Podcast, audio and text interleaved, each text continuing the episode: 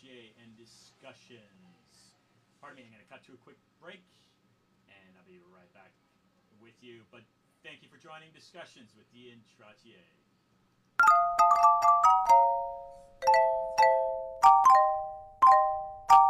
So bleed,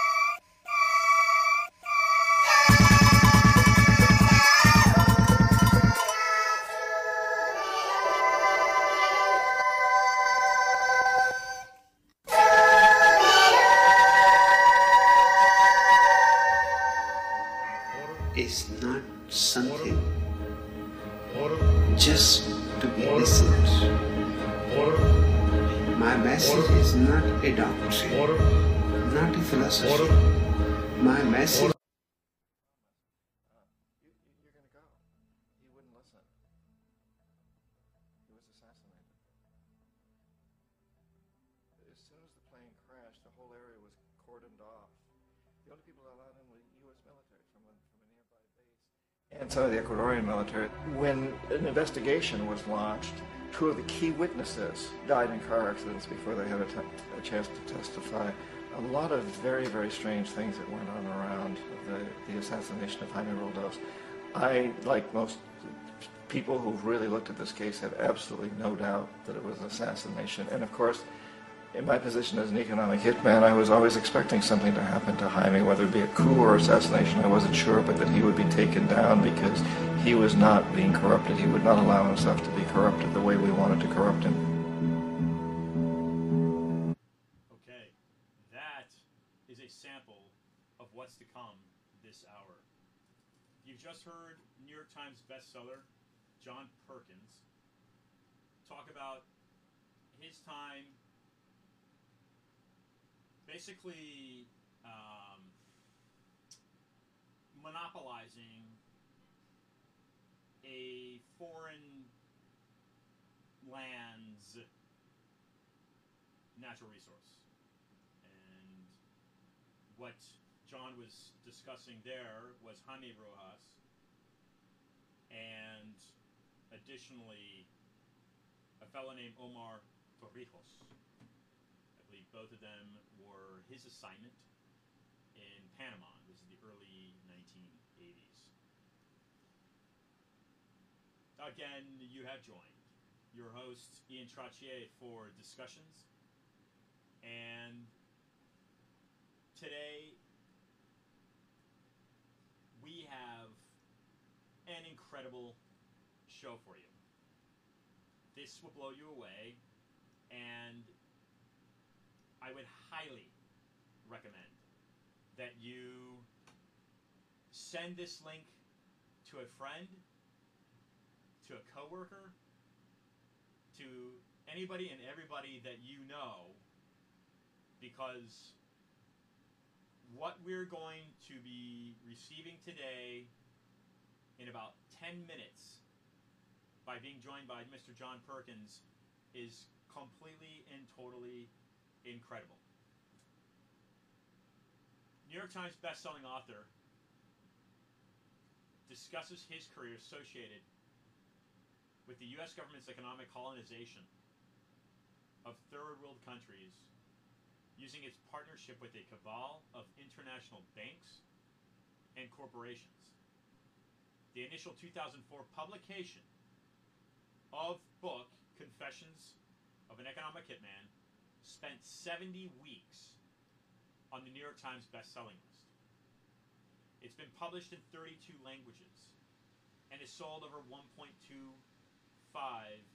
million copies. Economic Hitman EHMs are highly highly paid professionals who cheat countries around the globe out of trillions of dollars.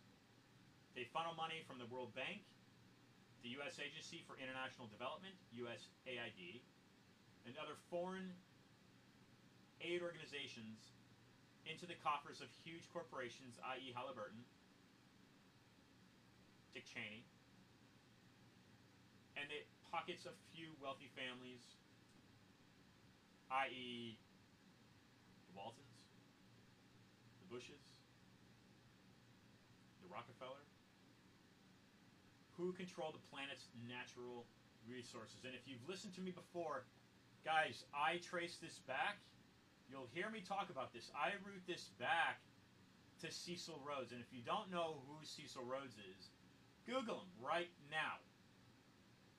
Okay? You associate diamonds to the De Beers. That's just a small percentage of that story. Okay? Cecil Rhodes.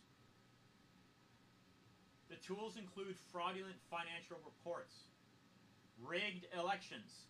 Hello, Donald Trump. And I'm not kidding when I say that. Look, I don't care who you voted for. The problem is we have a political mess in this country.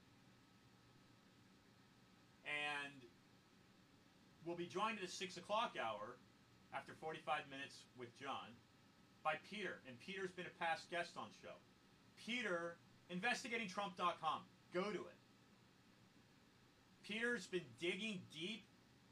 JD from Fordham, uh, MA, I believe it is, from Columbia. Peter's won five Emmy Awards for his research, for his investigation, which each and every one of us as American citizens need to be doing every single day because our country as we know it is falling apart. And investigatingtrump.com goes in to the Ukrainian link to the Russian mafia. I mean, it's insane what, what Peter's going to be bringing us for about 15 to 20 minutes at the 6 o'clock hour. John opens up all new rays of light for us. Okay? But these tools that the EHMs, the economic hitmen, use, financial reports, rigged, Friday financial report, rigged elections, payoffs, extortion, sex, murder. They play a game as old as all fallen empires. And every empire falls. And if you're like me, you, you don't want to be part of this one that we're living in right now when it falls because it's going to burn and it's going to crash. Hopefully it's not on our watch, but the fact the problem the problem here is this is that it's going to be on somebody's watch. And it's most likely going to be on your child's watch or their child's watch. So let's do something about it. Okay? This is an economic hitman. This is what John brings to show. It's insane. It's incredible. He's also got a more recent version out called The New Confessions of an Economic Hitman. I've done a little bit of background on John, and he's got family roots to the American Revolution. If you checked out my bio, my family roots to Quebec, 1640s, from Lyon, France. My family roots have been on this continent for a, a few hundred years as well. But from the French side, my mother's British.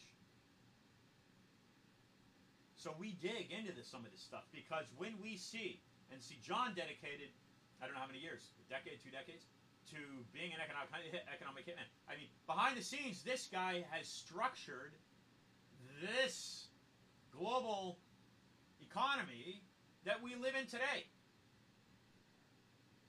And fortunately for us, he's coming out and he's saying, hey, there's a better way to do things. He's, if you will, and I don't know if he'd agree with me using the word, we'll find out. He's exposing some of these things. Okay? But multi, multi, multi layered, um, you know, uh, it, hard to tell what the tactic is today for this global economy and how they're doing business, but um, um,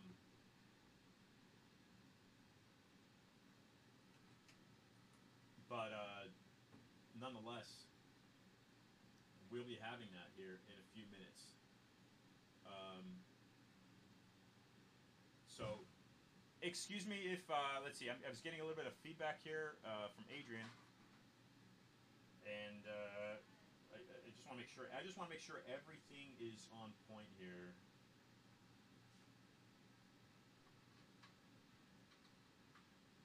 So I'm just going to text him, and make sure that uh, that he can hear me loud and clear. Um, so last week, uh, last week, Chuck Morris joined us. The Nazi connection to Islamic terrorism is the book he wrote. Um, my audio was bad, and uh, I, I, I apologize for that. Um, so I'm going to be inviting Chuck back on. Um, going to do that show again. But he he, he links uh, he, he links Nazi. He's got Nazi connections to Islamic terrorism. Um, prior to that, we were very lucky to have F. William Engdahl join us uh, from Germany. Myths, Lies and Oil uh, in Oil Wars is the book he wrote. Target China: How Washington and Wall Street Plan a Cage the Asian Dragon. It's another one he wrote. And uh, he he uh, brought some firepower to the show. So um, you can check those out at iantrottier.com. That's I A N T R O T T I E R.com slash radio. You can go to the uh, go to the landing page. Um, so uh, I'm gonna cut to a break. Try to figure out some of because it sounds like I've just gotten word that, that I'm not very clear. So I'm gonna try to try to settle settle the clarity here. So thanks for joining discussions. I'm your host, Ian Trottier. Be right back with you. is a certain alchemy, a science of transformation. My message is wynwoodradio.com.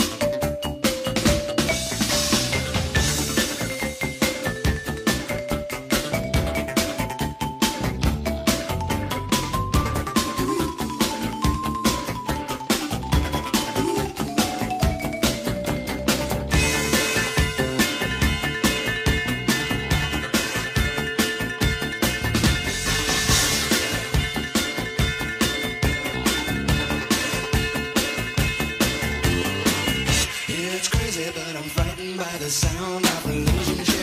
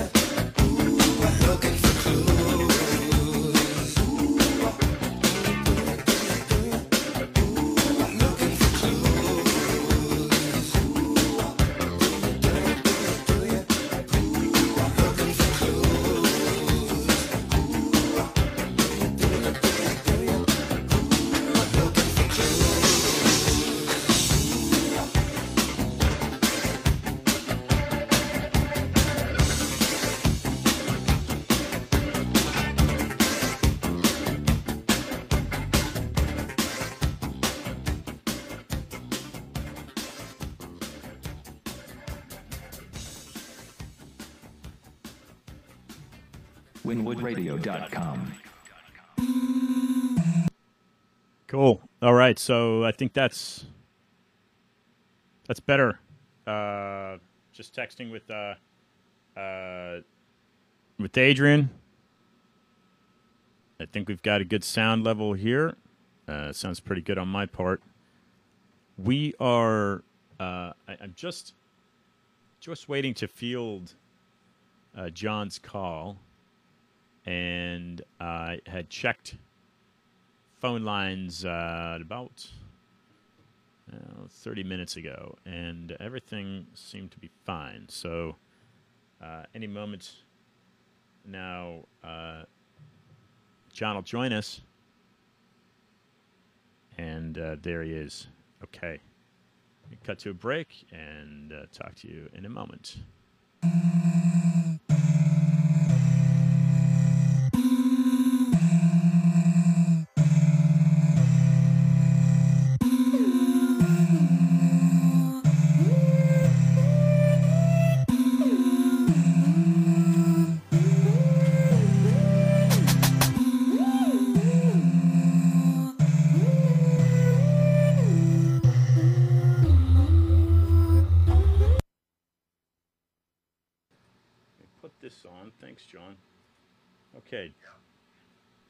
Now.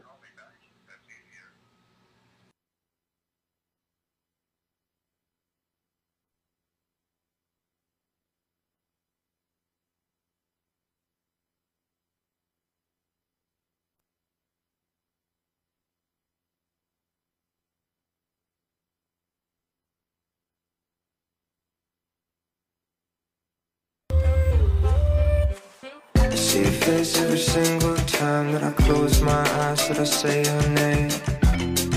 When time flies by, goes one minute, minute, two minute, then it's three weeks later and I'm still not home. Back at the club, trying to call your phone. It's middle of the night before I get back home. To a hotel room where you're a million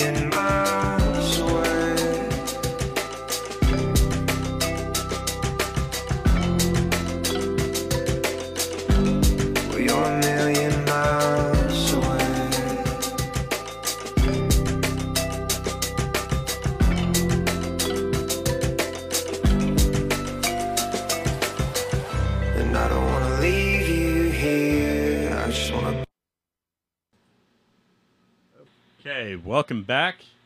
And I should have on the line with me uh, that should be connected successfully, Mr. John Perkins. John, are you there? I'm here, Ian. Thank you. Fantastic. Um, so, so John, uh, thanks for coming on the show, and really excited to have you. Um, I've given my listeners a quick rundown of a little bit of background on uh, on you and your time as a uh, an EHM, an economic hitman, and I think, like myself and most listeners, were were were totally uh, oblivious to some of these behind the scenes uh, mechanisms, uh, elements of um, arms that run the the machine that drives this this force um, that that we all kind of live in now. Um, on my uh, Instagram earlier today, I posted an interesting quote that I had found in association with you, and it goes back to John Adams, 1735, I think it is. There are two ways, he says, to conquer and enslave a nation. One is by the sword, the other is by debt. And listening to a little bit about your uh, experience and your knowledge, it's only a matter of time. And we got a little bit of flavor of that, I think, in 2008, and certainly those living in the U.S. in the 1920s who experienced the Great Depression. Uh, it's only a matter of time that this economy is going to bottom out. Now, you you you speak you speak amazing because you you kind of deliver your message on a heartfelt level where um, emotions. Uh, you, you, for me, when I listen to you, it, it, it becomes emotional. So it speaks to my soul and it speaks to my heart. And uh, of course, as a member of the human race, it kind of speaks on a defensive mode that I want to protect others that I care about and and, and, and, and, and anybody that's being misused and, and, and abused. But but maybe you can just kind of thread in from there and tell us a little bit about how you became um, an economic hitman. Well, yeah, that's a that's an easy one. Okay. Uh, I went to business school, and in business school, I was taught that if you want to help poor countries, developing countries, uh, develop and get better off, you invest lots of money in big infrastructure projects, power plants and industrial parks and highways and things like that, and that that helps the economy grow. Uh, and then I went in the Peace Corps, and I was in Ecuador, and I fell in love with Ecuador, and it was, it was a very poor country. And so when I got out of the Peace Corps, I was recruited by this uh, consulting firm, Charles T. Main, that did a lot of work with the World Bank and so forth, i- i- exactly doing that, setting up loans to countries to help them build big infrastructure projects. So all my training, and of course the World Bank also said, and still says, and so do business schools still say this, that investing lots of money in infrastructure grows the economy. And in fact, it does. If you measure the economy by gross domestic product, GDP. Uh, but so I saw this and, and went into that business. But it didn't take me too long being in there that I saw that these increases in GDP, which are shown statistically, uh, were just helping a very few wealthy families. The, the GDP was controlled by a few wealthy families. And as long as they were doing well, the statistics looked good, even though everybody else was, was getting deeper and deeper into debt. So what I would do is get these countries to accept loans from the World Bank or sister organizations, hire our corporations to build these big infrastructure projects. The country never actually ever even saw the money. It went directly from the World Bank or one of its sisters to to a bank in Houston or San Francisco or wherever the, the corporation was located, the Bechtel or the Halliburton or whoever. And and in in paying off, trying to pay off the interest on that loan, the country had to divert money from education, healthcare, and other social services that were helping the poor. In the in the end, they couldn't pay off the loan at all, but the country had much better electricity, much better infrastructure that helped a few wealthy families who owned the big industries, the commercial establishments. Um, so the rich were being helped, the poor were getting worse off, and in a way, you know, we see that in the world today. But we've recently discovered that about eight individuals have as much wealth as half the world's population. Well, as long as those eight individuals are doing well, the global economy is going to look real good, uh, regardless of how that other half of the world is doing. And it's true in the United States. Now it's become more and more true here, but it was very true in these developing countries. So, uh, because I think I'd been in the Peace Corps, I could see the other side of the story. I could, I could relate to those poor people. And I spoke Spanish. I could talk to them. I could understand what was going on. And so I eventually understood that this was a game. This was a deception. Uh, yes, the GDP was growing, but the poor were getting poorer and the rich were getting richer. And that's why I decided I needed to get out. So, John, any particular families? Uh, I mean, so so so so so I started this this program back in January, and it was it was really a fluke. I had I'd, I'd come across I do card sharing, and I had come across uh, a, a, a woman that was associated to the uh, radio uh, management here. It's a it's a it's a small we're a small little station um, startup in, in a hip uh, neighborhood of Wynwood in, in Miami, and and it, and and really was a tracing that line back. It was a friend of mine uh, from Brooklyn that lives down here, and um, and he he he had said, Ian, you've got you've got to come listen to the the town hall meeting here.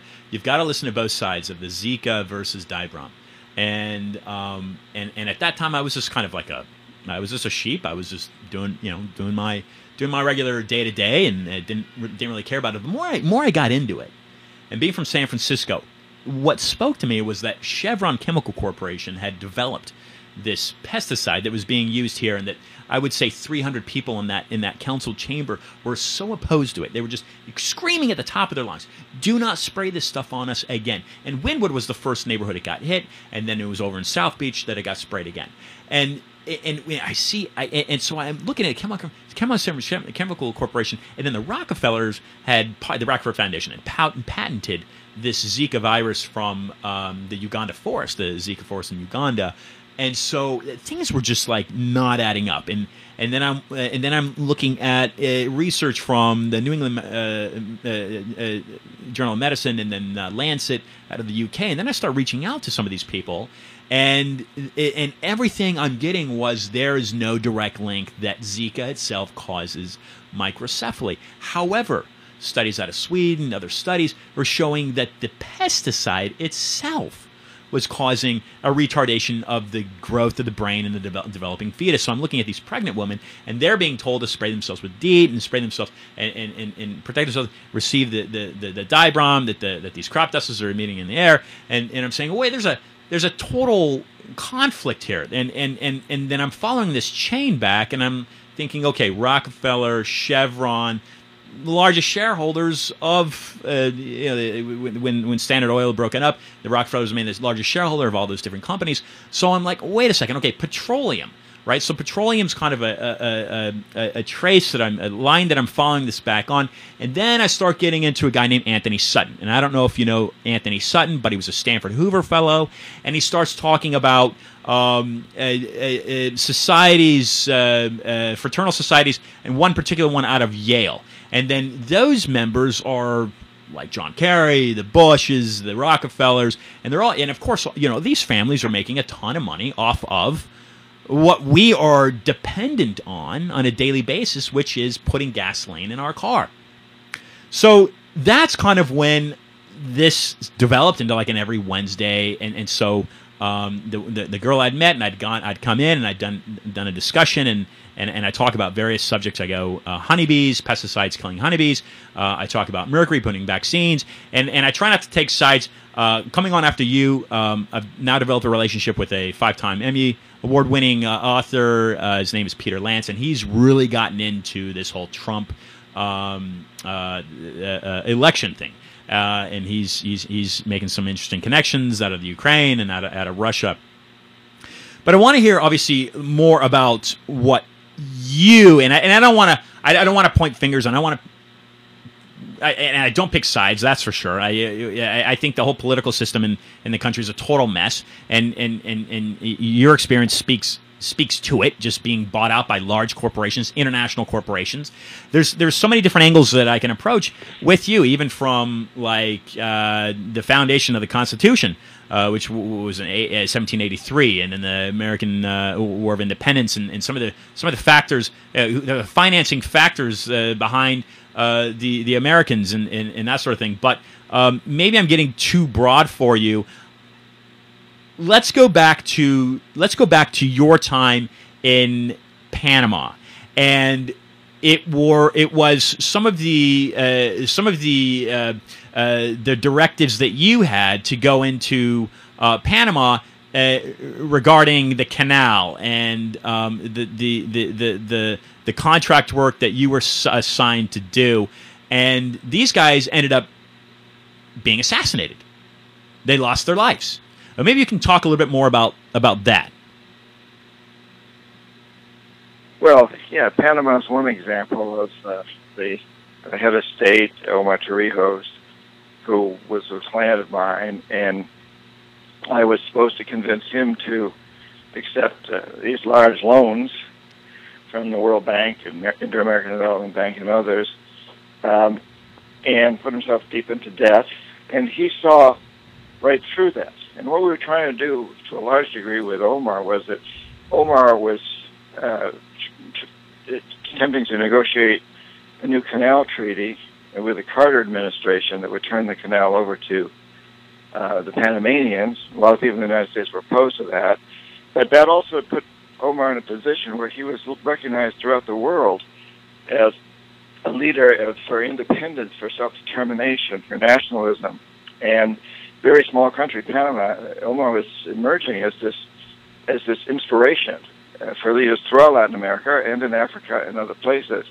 And so there was a there was a desire to put an end to that uh, and to put him in a position where that would no longer happen. But he would he saw through that. He he wouldn't accept these loans, and for me it was a huge dilemma because uh, my job depended on me Mhm. getting people like that to accept these loans. That was what, that was what I was supposed to do.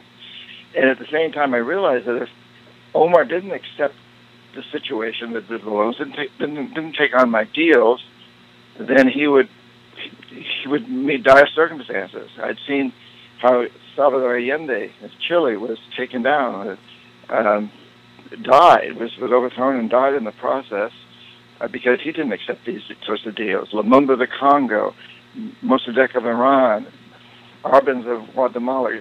The list goes on. And I liked Omar a lot. Um, so I was really in a dilemma because I, I respected his integrity, and yet his integrity meant that I couldn't do my job, and also that something dire would probably happen to him. But in the end, he he, he didn't accept it and, and was assassinated. I'm totally convinced it was a, it was a plane crash. His his his, singer, his his plane, his private plane, killed him, and um, just three months before that, something similar had happened to another client of mine, Jaime Roldos, the Democratic elected president of Ecuador, who was reining in oil companies, saying they had to pay a fair share of their profits to the Ecuadorian people, the profits they made from Ecuadorian oil. And, and again, I tried tried to convince him, but he uh, he wouldn't give in either. So in May of '81, he died in a private plane crash, and Omar got his family together and said, "Hey, you know, I'll probably be next." But at that point, the Canal Treaty had been signed, and he said, "But don't worry about me. I've accomplished the most important thing in my life to get the canal back in the hands of Panamanians." And then less than three months later, in, in June of '81, his plane went down. So that's those are examples of what happens. What so when when economic hitmen fail, what I always knew is that standing behind me someplace was people we called jackals, Mhm. who either overthrow the governments or assassinate their leaders. I didn't necessarily know who these people were. I didn't car- I didn't carry a gun. I didn't assassinate anybody. I didn't do anything like that. But I knew that those people were there, and the leaders of these countries know it too, and even more so now. So you can only imagine after you have something like what happened to Roldos and, and Torrijos uh, occur, every leader around the world is going to have to think twice before standing against economic or standing against the United States. It's a pretty effective system when you come right down to it. Terrible system and effective. It's like a, it's a, it's a, it's like, I, I, it's like a paralyzing system. It, it basically, yeah. it paralyzes them, doesn't it? Yeah, absolutely. So where does the system come from? Who developed it? Well, it's just it's it's as old as empire in a way. I mean, empires have always used uh, financial incentives, modern form of it is debt, uh, uh, to take control of people, putting them in a situation where they where they owe the the, the empire uh, their lives, their economies, whatever. Um, a, a difference is that, of course, these systems were always backed up by armies in the past. What happened in this case was that back in 19 in the early 1950s, Mossadegh became president, uh, prime minister of Iran, and he'd run on a, a campaign to um, to tax the oil companies. So if he became president, oil, the oil companies, especially what, what became BP, British Petroleum, um, would have to pay the Iranian people a, a good share of the profits for the oil they took out of Iran. Same same deal as what the, what later Roldos was looking for in Ecuador. And when when he became president, um, he didn't do that. In fact, he nationalized BP. This very much upset the British and the Americans. Eisenhower was U.S. president at the time. He refused to send in troops or do anything that overt because Iran's on the border with Russia. We were in the Cold War. Russia had nuclear weapons. We had nuclear weapons. Eisenhower feared the consequences. Instead, he and his Secretary of State and, and head of the CIA, the Dulles brothers, uh, Allen and John Foster Dulles, uh, decided to send in the CIA agent, Kermit Roosevelt, Teddy Roosevelt's grandson. And Kermit went in with a few, with, with uh, literally with suitcases filled with money, a few million dollars, and a few assistants. And they managed to, to hire thugs and people to go out and demonstrate in the streets uh, to cause a lot of problems, to make it look as though Mossadegh was very unpopular. And in the end, the CIA came in and overthrew Mossadegh and replaced him with the Shah. And the Shah became a good friend of the American people. This was very effective, a few million dollars. No bloodshed, no, no risk of war, and we got what we wanted. And our companies got what they wanted. Um, and so this became the new modus operandi. But it, the only problem with that particular scenario was that Roosevelt was a card-carrying CIA agent, and had he been caught, the U.S. government would have been clearly to blame. So it, was soon determined that the best way to do this would be to hire outsiders, consultants like me, economic hitmen. Uh, and if we got caught, we were just serving the interests of our corporations. We weren't we weren't serving the government uh, theoretically. So so that's that's really where this came up, and it worked very successfully for many years. Then, and, and so you had this new form of empire building, which was based on economics rather than the military. At the late, at the end of the of the 1900s, the 20th century, uh, the big corporations that had a lot, that had previously made a lot of money in war material, get very restless. They understood that even though empire was expanding, the U.S. was taking more and more control. They weren't getting their peace, and so President Clinton began to think about, oh, maybe we ought to reverse this process. He didn't really do it. Uh, and then Bush came along, and 9/11 happened. Yeah. And that was the perfect excuse to get back into militarization. And we've gone full steam ahead ever since. And so today, we actually have a situation where we still have these economic hitmen out doing their thing, but in addition, we're also using the old system in Syria and Yemen and in Afghanistan and Iraq, places like that, of take, sending the military in. So, so, so, walk us through your knowledge of of of what happens. How does, how, I mean, it just doesn't it doesn't add up. It's never added up. It, uh, the the the the invasion of Iraq after um, this uh, uh, Afghani of uh, linked to the Saudi Saudi family uh, is behind the, the the twin towers coming down. Uh, how does how does that add up? How what happened there as far as the as far as the the, protocol of hitman and then a jackal and then uh, how does how does that relate to to what happened to Saddam Hussein? Oh, like I said, the the administration was just looking for an excuse uh, to help the war industry. So uh, you are you clearly don't own stock in Raytheon or General Dynamics because if you did, and if you owned a lot of stock, if you were one of the major stockholders one of those corporations or a lot of others that that thrive off war, the threat of war, uh, you would see the advantage of Iraq, Afghanistan, uh, Syria, Yemen, all of those places, all of what's going on in the world, because you'd be making a lot of money off of it. It adds up for those people.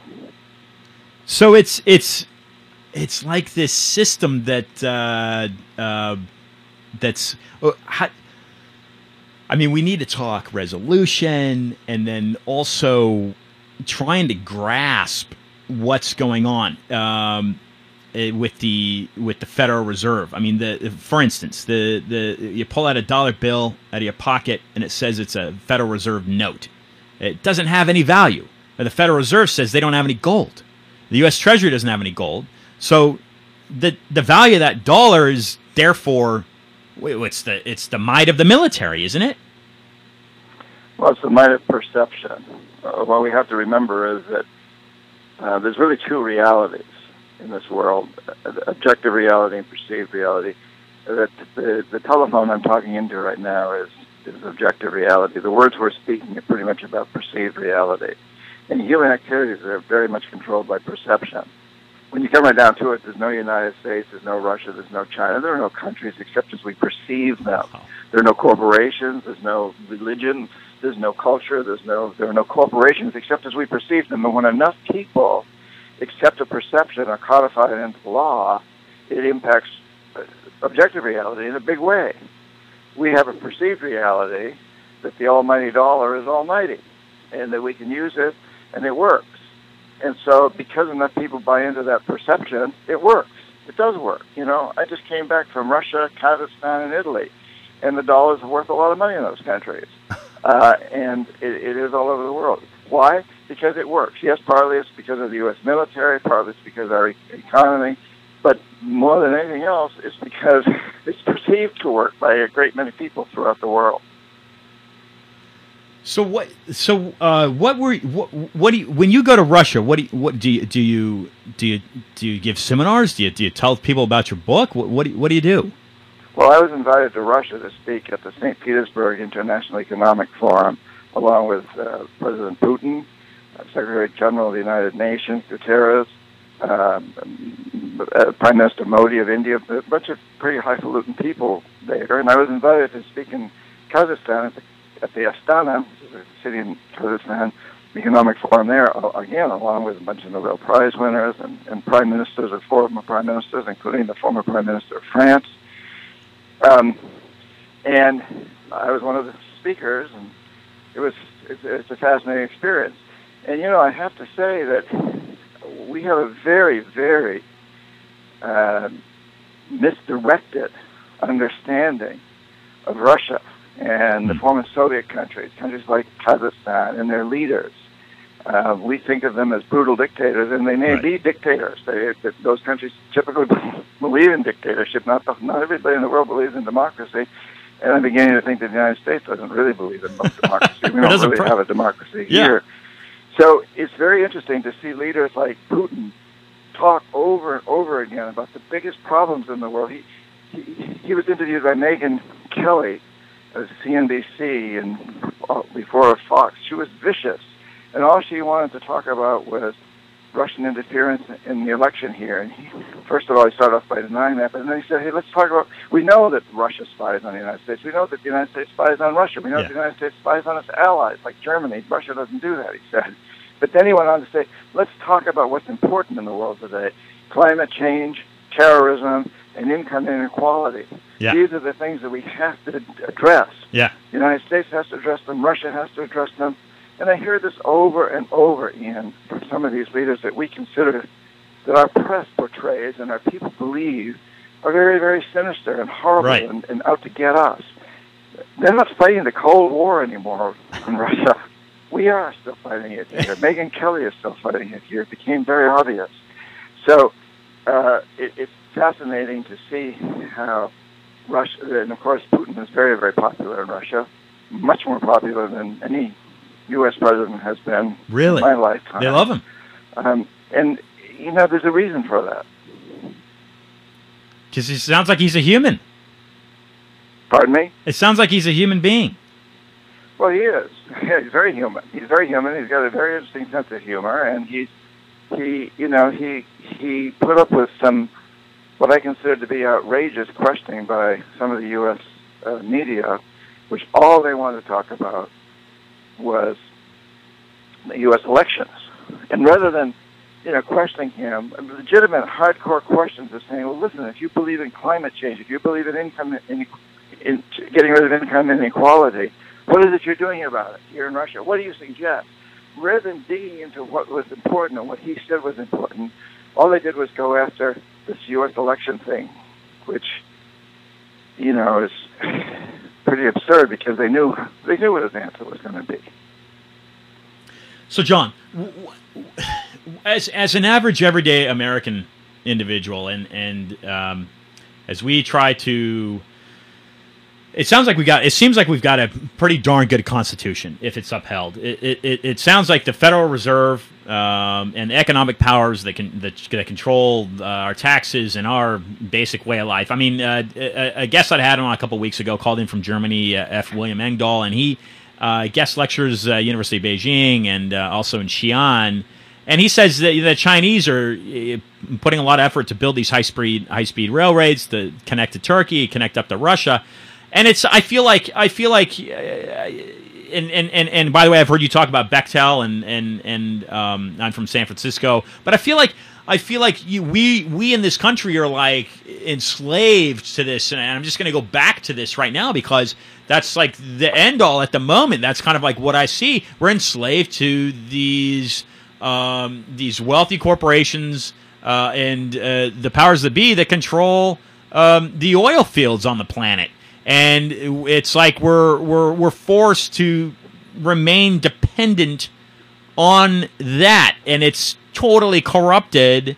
Um, uh, the the the if you will the democracy from which the republic is practicing its politics um, and uh, the the the constitution uh, that, uh, that that that I feel that uh, we're fortunate enough to to have inherited from the forefathers. So, what are some of these? What are some of the things that you know as you travel the world and and, and, and people read your book and, and you're trying to expose and educate and inform people? What are some of these things that we can do um, as as as average in, individual people? What, what, what can we do right now after after we get off the after after we close our web browser or, or, or whatever we we're done here for the day? What can we do to start making a change? Well, that's really the theme of my latest book, The New Confessions of an Economic Hitman. The whole last section, 15 chapters, is devoted uh, to that. It's devoted to turning a failed economic, global economic system into one that can work. Uh, moving from what I call a death economy, which is based on militarization, on wars or the threat of wars, and on destroying the very resources upon which it depends. And turning that into a life economy that's based on cleaning up pollution, regenerating destroyed environments, recycling new technologies that don't destroy the earth. Yeah. uh, for transportation, communications, energy, all these things. I mean, there's, there's a tremendous future waiting to happen out there, and we need to make it happen. Yeah. And I think actually the Chinese are, are, are recognizing this. I, I know that's an unpopular thing to say in the United States. We, we, we want enemies. We want to believe that Russia is our enemy and that China is our enemy and it's all their fault Yeah. the fact of the matter is we blew it in the United States, uh, and we're in decline. Yeah. They're, they're, they're coming up. We've made a lot of enemies around the world. I travel throughout Latin America extensively. I'm on my way there in a couple of weeks. I know leaders of the country, of many countries in Latin America, and they'll tell me we would much rather take loans from China than from the United States or the World Bank because we know that the United States has assassinated leaders here. We know you've had big military bases in, in our countries. We know what you can do. Uh, China hasn't done that. Will they do it in the future? Maybe, maybe not. They haven't done it. You have. What do you take? Well, who would you choose? You know, and I think that's very sad. And I don't think most Amer- Americans understand that. But it's time we did understand that. And it's time we move forward and to recognize that big corporations control this country. They control a great deal of the world, Yeah. especially the United States. And this has been true for some time, but it's become extremely overt under Trump. And to understand that big corporations control us, and yet they depend on us to support them. We control them. If you really Right. think about it, the marketplace is a democracy. When you buy something or Well choose not to, you're casting a vote. As long as you also send emails, let the companies know why you're buying from them or not buying from them. And these companies have to respond to us. Uh, huge corporations are no longer in existence that once that once were. You know, you can you can you, there's just a huge number of cor- big corporations, powerful corporations that have gone out of business because they didn't respond to the needs of people or they had poor management. They know this. I talk to a lot of high level corporate executives, CEOs, and others. I speak at conferences, and over and over, I hear from many of these guys, or a few women, that they're very worried about the world. They know the glaciers are melting. They know these species are going extinct. They know that things are falling apart. But they'll say things like, you know, I'd like to pay my workers in Indonesia a, a living wage, but I'm afraid if I do, I'll lose half a percentage of Sure. market share. And if that happens, my top stockholders will fire me and replace me with someone who only cares about market share. So they said, Annie, tell everybody that you speak to, tell Ian's listeners, listen, uh, write me an email. If every one of your listeners picks a corporation, Monsanto, Nike, Walmart, I don't care who it is, pick a corporation, and write them an email. Be nice. Be supportive. Say, I love your product. You Yeah. might not want to say that with Monsanto. There's other ways to that. But I love your products, but I'm not going to buy them anymore until you clean up the pollution you've caused or uh, pay your workers a fair wage. Send that email every week to these people, and also send it to all your social networking circles, and Right. ask them to send it out to, out to the corporation and to all their social networking circles. And when enough of us do this, these corporations have changed. We've seen this over and over. Consumer movements do work. We saw it in apartheid in South Africa years ago. I helped to get rivers in this country that were terribly polluted cleaned up, get corporations to open the doors wider to women and minorities. These movements work, and so that's that's an approach that every one of your listeners can take. Can you get off this call, go to your email, post, tweet, whatever, get people to rally, pick a corporation. If it's Monsanto, if you don't, it's going to be common enemy number one, tell them, you know, uh, I'm not going to buy any products that have any of your products in them, any of your seeds or anything else, until you start making seeds that do not require uh, toxic insecticides and chemicals. You need to start making seeds that will help the poor people around the world grow food more efficiently without all the chemicals. And once you do that, I'll be 100% supportive of you. Stuff like that, we can do it. We have to. It has to be, come from us. This is if it's if if we want to be a democracy, we've got to participate and we've got to understand that the leverage point is not our senators, our representatives. Right. Yes, we need to keep after them, but the leverage point really is the big corporations. Exactly, and then the I mean one of the one of these one of these. I, we're, we're just continuing to like sink. I feel like things are sinking. The Dark Act, right? Do, uh, not allowing Americans to know uh, G, uh, when when uh, products been genetically modified, the GMO labeling, things like that cannot.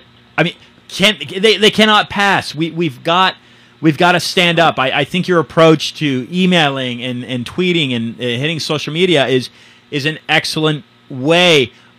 One of the one of the forces that drives me every Wednesday to do this show is it it's an independent radio station, so I can approach John Perkins, I, I can approach F. William Engdahl, I can approach Peter Lance, and if they're willing to come onto the show, then you and I, like we're having right now, John, we can have a great conversation. We have a conversation. You can you can educate my listeners, and I'm not beholden to anybody's money. I, I, I, we're, we're an independent station. We can say whatever we want, and I, I feel like these types of platforms are the only way out of this. And we've got to kind of, we've got to help educate one another and reach out. And I think that once people start connecting the dots, and of course you've connected a lot of dots, um, you, you connect a lot of dots for them, we can and we will start to achieve some of this change. Um, it's kind of a mess. I feel it's I, I I feel you know it's kind of a mess. Um, what was the driving force? And I got a couple minutes left with you, and I really appreciate your time, John.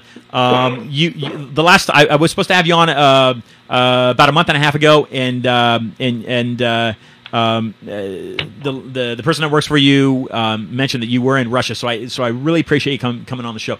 Um, what was the driving force for you to write this book? Was it going down to some of these South American companies? And, and by the way, I speak a little Spanish, so maybe we can have a future broadcast in Spanish because I understand you speak Spanish. Tú español y mucha gente en Miami aquí, ah, mayormente la gente habla español, so maybe we can we can do a Spanish broadcast. But um, what, what what was the what was the kind of the, the key that, that that turned the switch for you to say? I've got to expose some of this stuff. I've, I've got to write a book and get this out. What, what was it? Well, it was 9/11. Uh, uh, on 9/11, I was in Ecuador, and deep in the jungle, with a group of people who were there learning from the indigenous people there about how to live better within nature. And when I came back, I went to Ground Zero. I flew up to Ground Zero. And as I stood there looking down into that smoldering pit, I, I I knew I had to write this book, and I'd put it off before. I'd, I'd started to write it uh, many years before, and I contacted other former econo- or other economic hitmen and jackals to get their stories. I wanted to write an expose that included lots of stories. Immediately after that, I got phone call threatening my life.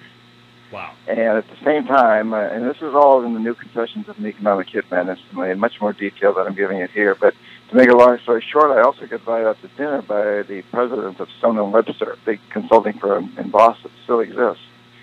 And he took me out to dinner, and he said, "Hey, you know," and I, I had left at this point. I'd left my job. I, I, I, I quit.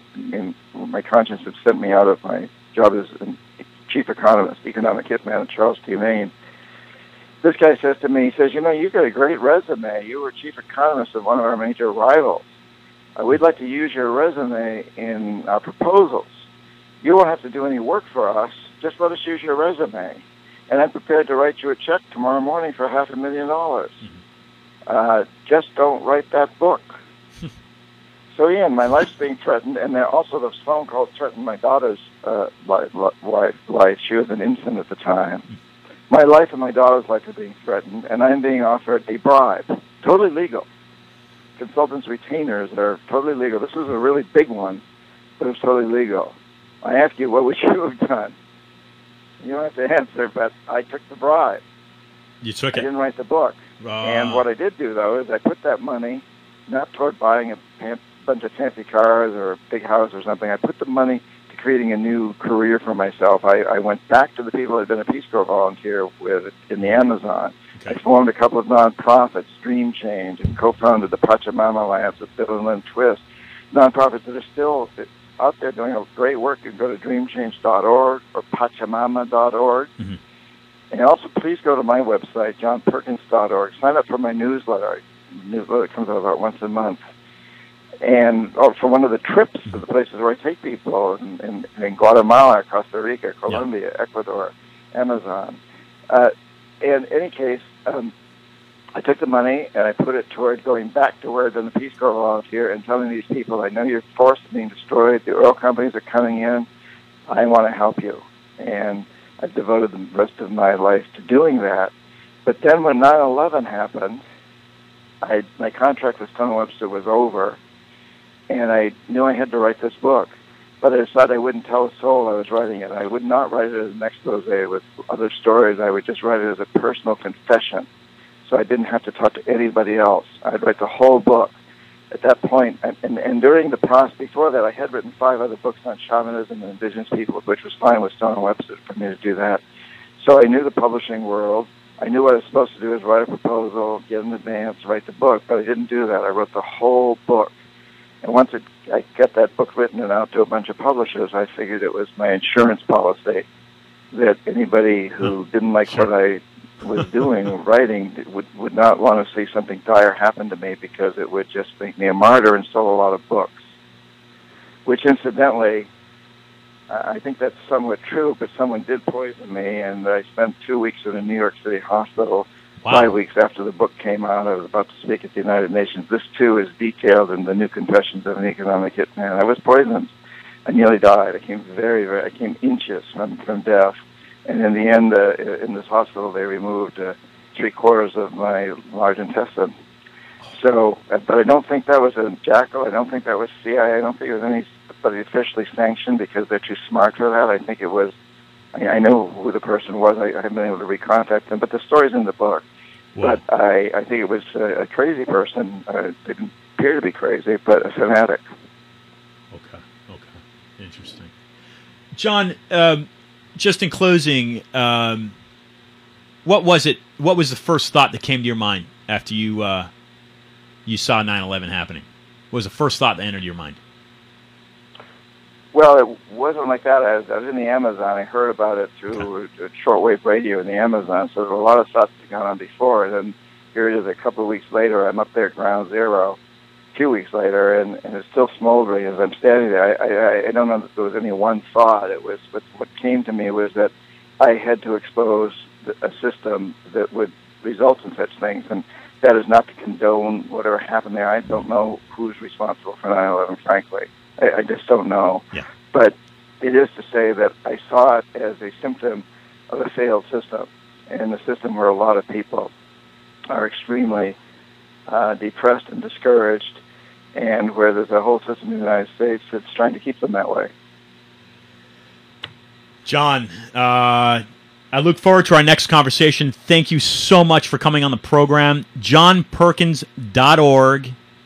Please go out, buy his the new Confessions of an Economic Hitman or the original Confessions of an Economic Hitman. But, but buy the new one. It's got everything in Okay. that the old one has, and a lot more. Awesome. John, do you have a parting shot? just thank you very much. I'm, I'm very hopeful. I think with shows like this and, and people reading books, and I think to the consciousness change that's happening throughout the world. Uh, and thank you for all that you're doing, Ian, to keep spreading the word. Okay. Thanks, man. Talk to you later. All right. Bye.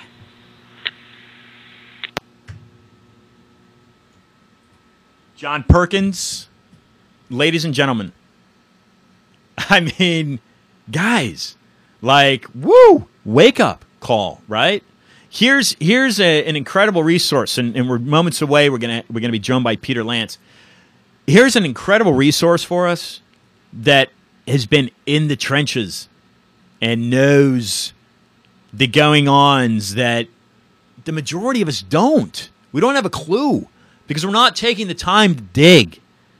All we have to do is simply pull a, take a shovel out and start digging. That's it. It's that simple. It's that basic. John is an incredible source of information for us to learn from. We were very fortunate to have him join discussions on Wynwood Radio. I'm your host, Ian Hamilton Trottier. I'll be back momentarily with Peter Lance.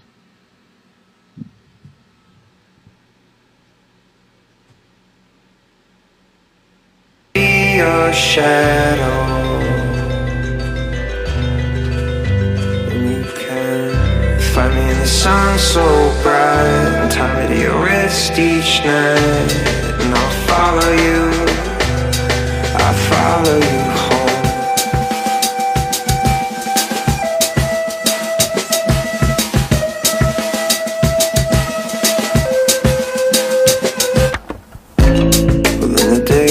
through the second story window in my hotel room, and I'm in a haze and a lonely dread. Need to get a cup of coffee, get the fuck out of my head and drown. Singing, still singing to myself though. Cross state lines, going where the wind blows. But I'm living in a dream while acting like you're here, but you're a million miles. So Okay, I'm back. And we are joined, rejoined by the amazing Peter Lance. Peter, are you there? I'm here. Can you hear me all right? Haha, Loud and clear, man. Great connection today. Good.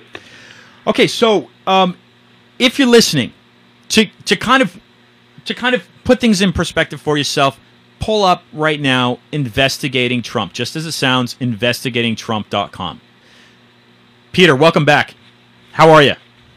It's good to be back, and the momentous events have transpired in the last 48 hours. So, uh, with respect to the, the Trump Russia connection, so it's uh, it's good to be talking with you at this moment. Dude, did you so you caught the tail end of John Perkins? Yeah, I caught the tail end what he what he said about the threats that have been made on him and how he essentially took the you know took the path of least resistance. However, he turned the profits that he got for not doing the book around and redeemed himself in a in a beautiful way, and I really admire him for that. So, you know, the guy's great. You know, there's all, none of us that do this kind of work, and I don't mean to put myself in in his category because he's uh, you know he's he's got a different area of expertise. But like me, he's risked a lot in trying to tell the truth, and all of us that do this. Um, there's very little, uh, uh, you know, remuneration for investigative reporters up until uh, the Trump presidency, until he came on the radar. Investigative reporting was really an endangered species, and thankfully, it's been revived. Uh, you know, Rachel Maddow now nightly has some of the highest ratings in cable television, uh, and there's been a you know resurgence in interest in subscriptions to the New York Times, the Washington Post, that have been doing amazing work. So you know, it, but it's a lonely job. It takes a lot of time. It's very expensive for a news organization. And when you're someone like me, basically, uh, you know, the principal investigative reporting that I did in the last third of my career was in writing four books for HarperCollins, but it was over a 10 year period. The advances didn't come close to what it really cost me to do the books, given that they were so labor intensive. So you have to kind of believe and really Yeah. be motivated to do this kind of work to, to get at the truth. And in my case, you know, I hate bullies. That's my principal motivation. I hate bullies. uh, we all hate bullies, right? Yeah, yeah. but I, but I, as a reporter, I've had a, I've been in a position to do something about it. So, in you know, writing about organized crime, uh, terrorists are bullies. Uh, mafia members are, are bullies. People that presume to have a uh, an option on truth and and to get what they want because of the power that they have.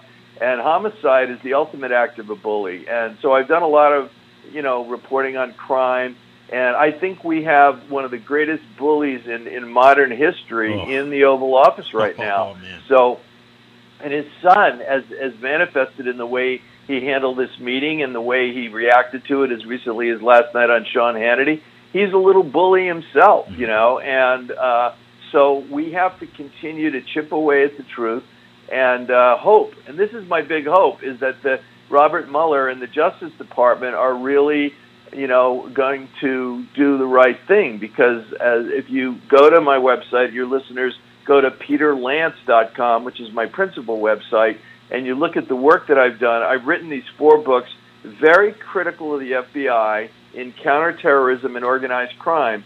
And, you know, I've written thousands of pages. They're all bulletproof in terms of documentation. It's mainstream reporting. It's not skewed to the left and the right. I was as critical as the Clintons as I was of both Yeah. Bush uh, bookends and Obama. Uh, and so, you know, it's just, uh, you know, we, we just have to hope that the Justice Department does the right thing because they are terribly reluctant to correct their mistakes. And there's a lot of pathology that still exists from the days of Hoover. And uh, I'm just skeptical that Mueller is going to go all the way. And I'm really skeptical, having watched today what I was really troubled by this morning, watching Christopher Wray, the nominee for FBI director, just being given all these softball questions by the Democrats. Let's remember, he was he was in the administration of George uh, W. Bush. He he basically uh, turned a blind eye to the torture uh, authorization that was going on. He signed off on a renewal of it, and uh, he's nominated by Donald Trump to replace the guy he fired, who he thought Comey was going to do the good a good job of going thoroughly into an investigation of the Russia connection. So, I mean, everybody's like, I mean, I was really stunned that there weren't more aggressive questions. And Lindsey Graham, ironically, Lindsey Graham was the one that asked the guy the toughest questions.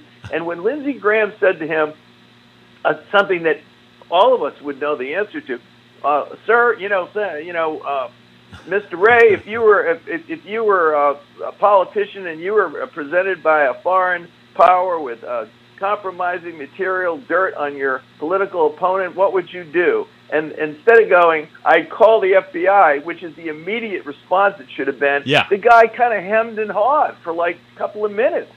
Now this is going to be the new guy, and remember, Rod. He answers to Rod Rosenstein, who, and he ultimately answers. He said to Jeff Sessions, who is also tied up in this thing. So I'm just skeptical that uh, you know I'm skeptical. I'm not cynical. I haven't crossed the line to cynicism yet, but I'm being skeptical, and all of your listeners should be skeptical as well.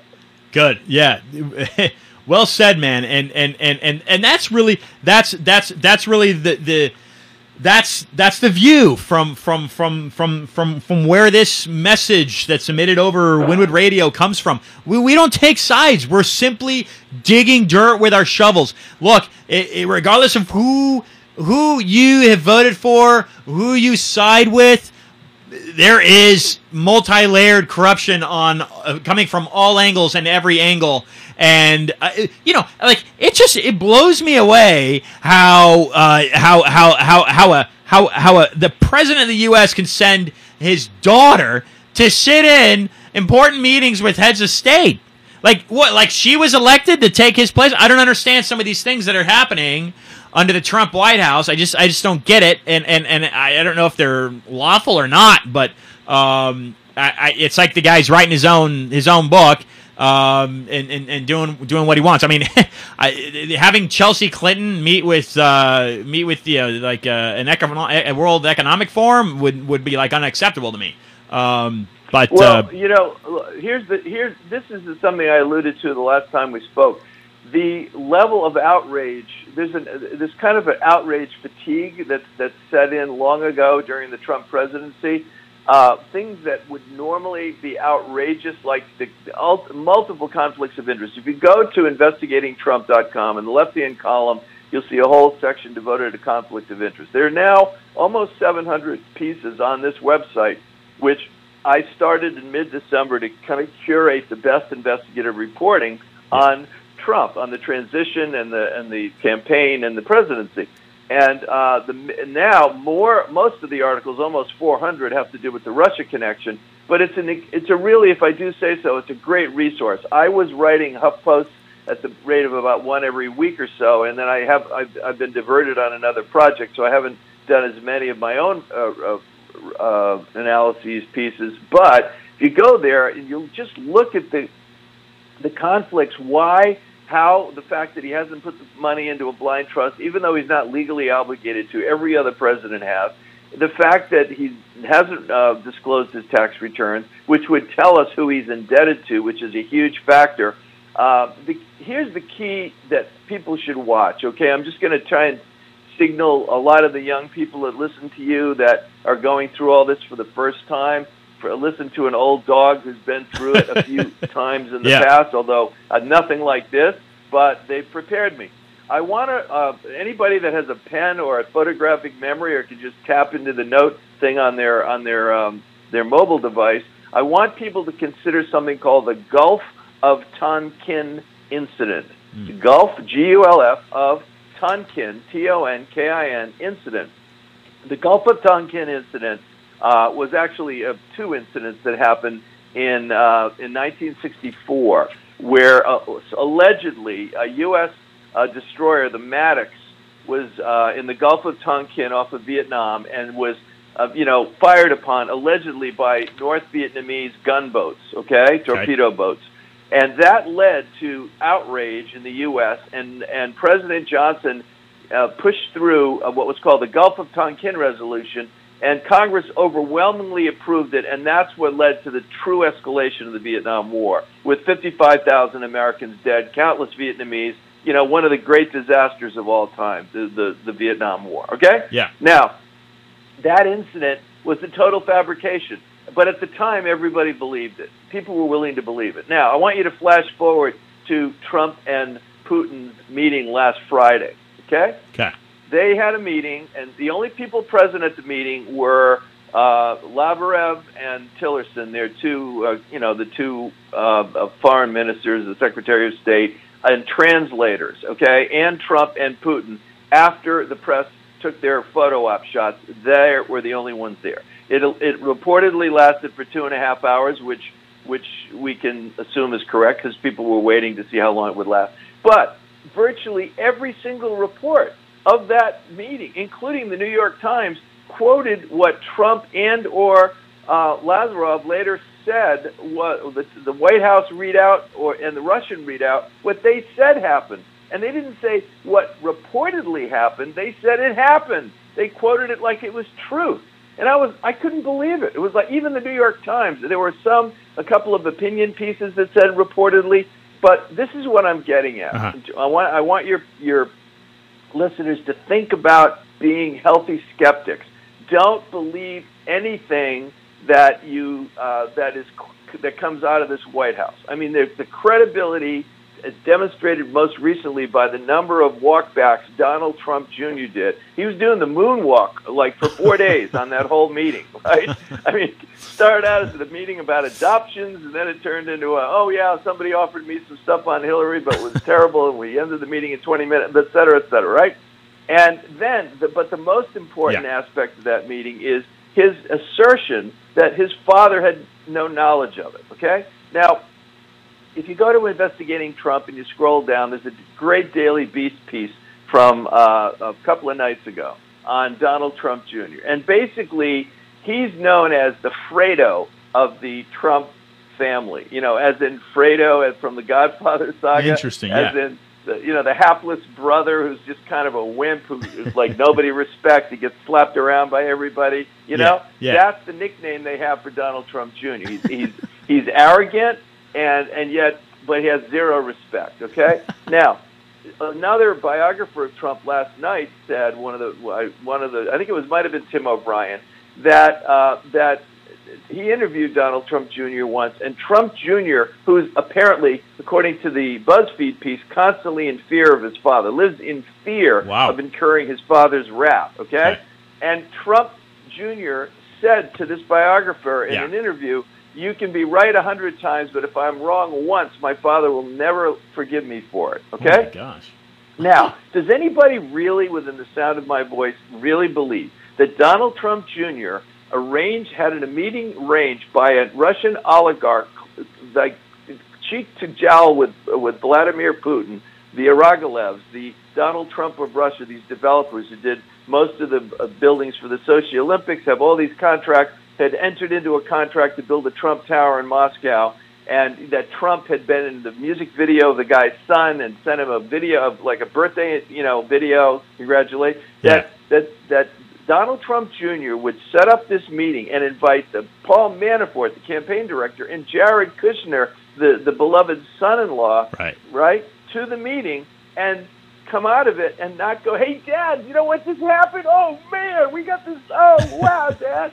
Now come on, of course he did. Yeah. Right? Trump yeah. was in the building that day. He was one floor away. Sure. There's just no way. If nothing else, the kid would have covered himself, you know, from on the meeting, and because he would have known that little Jared would have run around the corner to tell Don about it, the father. All right. So what I'm getting at is just watch everything you hear, even if you hear it from, if you're a liberal and you watch MSNBC, you, you know, and particularly if you're a conservative and you watch Sure. Fox News, uh, parse what you're hearing. I'm telling you, because par- Fox News is hopelessly devoted to preserving the Trump presidency. It is. It's just it's unequivocal. All right. Yeah, yeah. So you know, but you know, the MSNBC represents the Democratic, the loyal opposition point of view. That's all I'm saying. Just be skeptical. All right. So okay, so Peter, last time you were on, you, I want I want my listeners to be able to, s- to connect some dots and and and and uh, to, to to ask questions is what they what they need to be doing. The, the fact of the matter is. You, you got a guy, whether you're an American or not, but you're living in the U.S. Uh, the fact of the matter is, we're all part of this system, well, one way or the other. Right. And we've got, we've, I mean, look, we've got what seems to be like a clown. I mean, in in uh, sitting sitting representing each and every one of us, um, uh, you know, uh, uh, traveling the world and and uh, doing these contracts. You know, the guy's like groped a uh, groped a what was it, his wife? I don't know. He groped a. I don't think it was. It was. He's got this image of him groping a woman. Um, and then he's, you know, he's been this TV. Now you, you go back to Ronald Reagan, and it's okay. Fine, we had a we had a movie star president. You can kind of draw two parallels, but but Trump is like to- a totally different, a totally different animal, totally different person. And if you what what, what you're doing at investigating Trump is really kind of connecting some some ties, and, and you brought up some some good things about his his past in Atlantic City and owning the casinos, and um, Right. and then being being funded by by uh, Russian mafia sources. But the the name that you brought up last time was the, this Felix Satar out of the Ukraine.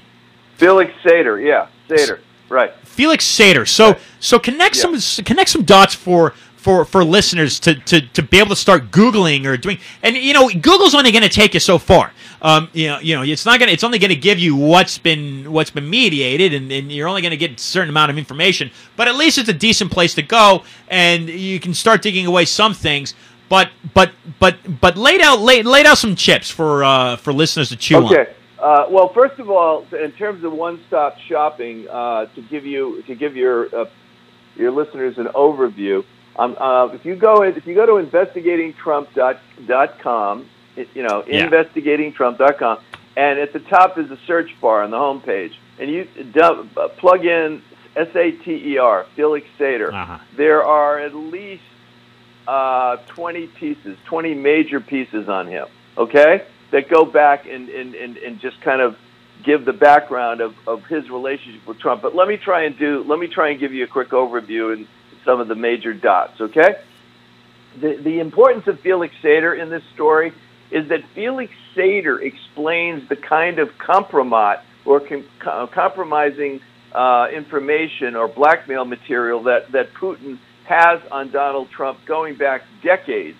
You know, the, you know, everybody points to what they call the dirty dossier, which, by the way, has been most of the dossier that was uncovered by the former MI6 operative has been proven to be factual. Uh, there's the obviously the controversial part about the Trump in his suite with the prostitutes and all that stuff. Yeah. But other the other aspects of it, which which actually dovetail with what we learned this week about their early involvement in you know collusion with the Russians, is is dead on. But just and this, by the way, I'm, I'm diverting for a second, but this is an important point to make today. Okay, the what we don't know is when when that when the Russian lawyer met with Don Jr. in that meeting in Trump Tower, was she wired? We have every. Why wouldn't she be? If she's basically representing one of the principal spooks in the world, you know, uh, Vladimir Putin, right? She would have some way of co- of recording that meeting uh, because you know she wants to have blackmail material later on. Putin wants to have it, right? So virtually, and, and when when when Kislyak and Lavrov went into the Oval Office and they took the news crew, you don't think that that news crew in one of their cameras had some kind of device that could have picked up or maybe even remotely Sure. scanned a Trump's um, you know unprotected cell phone that cloned it or some way. I'm not being I'm, I'm not trying to sound like a lunatic here. I'm just saying that these guys are masters at espionage and tradecraft. And so every meeting that Trump would have been in, including meetings around the time of the Miss Universe pageant, which is when the, the, the, it's alleged that he went to this hotel and had this, you know, he's around a bevy of beauties at the time. And anything that he would have done during then and now, I'm going to take you back years to give you an idea of the kind of compromise that they might have on him. Yeah. Felix Sater, uh, if you if you went to the if you went basically to the to the first article uh, on Felix Sater, if you go to investigatingtrump.com, uh, there's a Newsweek article from June 19th. It says Donald Trump, Felix Sater, and the mob lawyers push to unseal court documents. That's a pretty good uh, uh, overview. And then there's one below by Bloomberg, Trump, Russia, and a shadowy business partnership. Felix Sater came to the United States as a young boy from the Ukraine.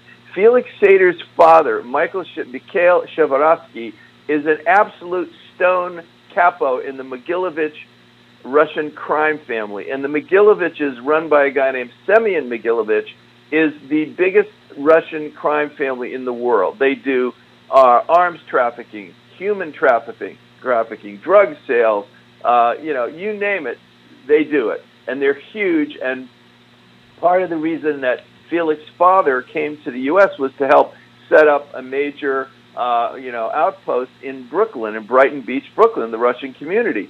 So Felix came as a young guy, and when Felix was in his like in his early twenties, he went to Pace uh, College for a couple one semester or so, and then he got his broker's license, and he went on Wall Street. And one one night, one day, he made three thousand dollars at this firm, and and I, he was at the firm. And by the way, there's a book uh, called The Scorpion and the Frog that was written by Ah. one of his partners named Sal Lauria. And the scorp- and I read The Scorpion and the Frog, and I've been in touch Terrible. with the former AP reporter who wrote it.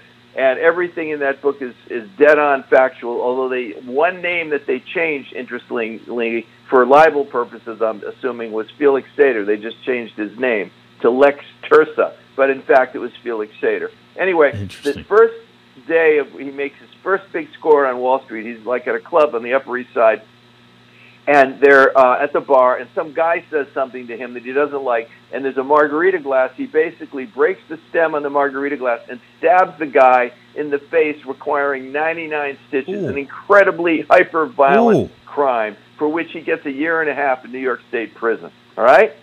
He gets out. He's lost his broker's license, but undeterred because he's a, the son of a mob guy. Right. Uh, uh, by the way, Sherezovsky has now changed their name to Sater, S-A-T-E-R. and he's now on Wall Street in this pump and dump scheme called White Rock Partners. And they basically built like $40 million in a, in a kind of Wolf of Wall Street scheme. If you saw the Wolf of Wall Street, it's a penny stock scheme. You do an IPO, you Yeah. build up, you know, falsely inflate the value of the stock, and then basically people get left holding the bag. All right? To the, in this case, to the tune of 40 million. So the U.S. attorney for the Eastern District at the time, who was eventually Loretta Lynch, none other than Loretta Lynch, was the Eastern District Brooklyn U.S. attorney, brought the case, and Felix was allowed to cop a plea. Sal Lauria, the guy that wrote the book, who is, has got heavy mob connections through the Colombo crime family, and then another Russian named Gennady Klotsman, who was Felix's lifelong friend. Those three guys take a powder to Russia. They flee the country as soon as the, uh, even though they were they were they cooperated, they basically fled. Wor- maybe worrying that they'd be that the feds would find more and they get arrested, or worse, that they get killed from because there were some Italian traditional mob guys involved in the thing, right? So they they're in Russia, and and stupidly Felix leaves a bunch of records in a storage locker at Manhattan Mini Storage in Chelsea, and forgets that it's only a six month contract. So when it runs out, the guy go, find, goes in to find it, and he sees guns and all this stuff. Oh. So he calls the NYPD. They call the bureau. They come in, and oh my God, that's what led to the whole investigation that the feds brought. So in the this is all on Bill Clinton's watch.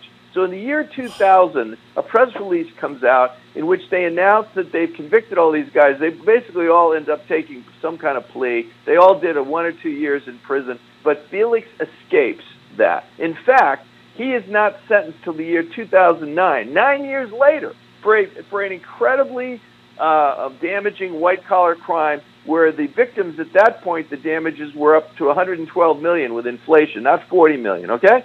So Felix gets basically a wrist slap sentence at the time and is protected by the U.S. attorney and protected by uh, Loretta Lynch.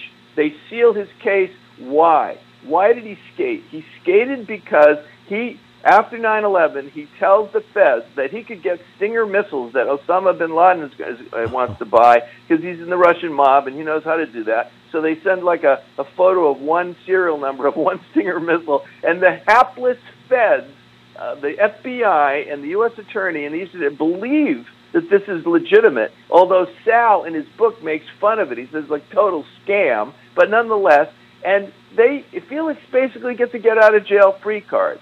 The reason I know so much about that process is that my fourth book for HarperCollins, Deal Yeah. with the Devil, is that story. It's the Whitey Bulger story on steroids. Only I wrote about the Colombo crime family, a guy named Greg Scarpa.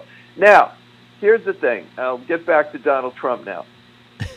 Uh, when when Felix Sater was, uh, you know, I told you he got convicted in this thing in the year 2000. They sent out a press release, but it was nobody saw the press release. And then right after that, the feds began to seal his case. So if you t- and he changed his name to S A T T E R. He added a T. So if you went on Pacer, the federal, uh, you know. Um, search engine for federal cases, criminal and civil, and you looked for his name, you wouldn't find it. And uh, even if you did, it would be under seal. All right, with the help of the you know Loretta Lynch and Company in the Eastern District, who thought he was doing this great you know um, national security work on the Stinger missiles that were bogus.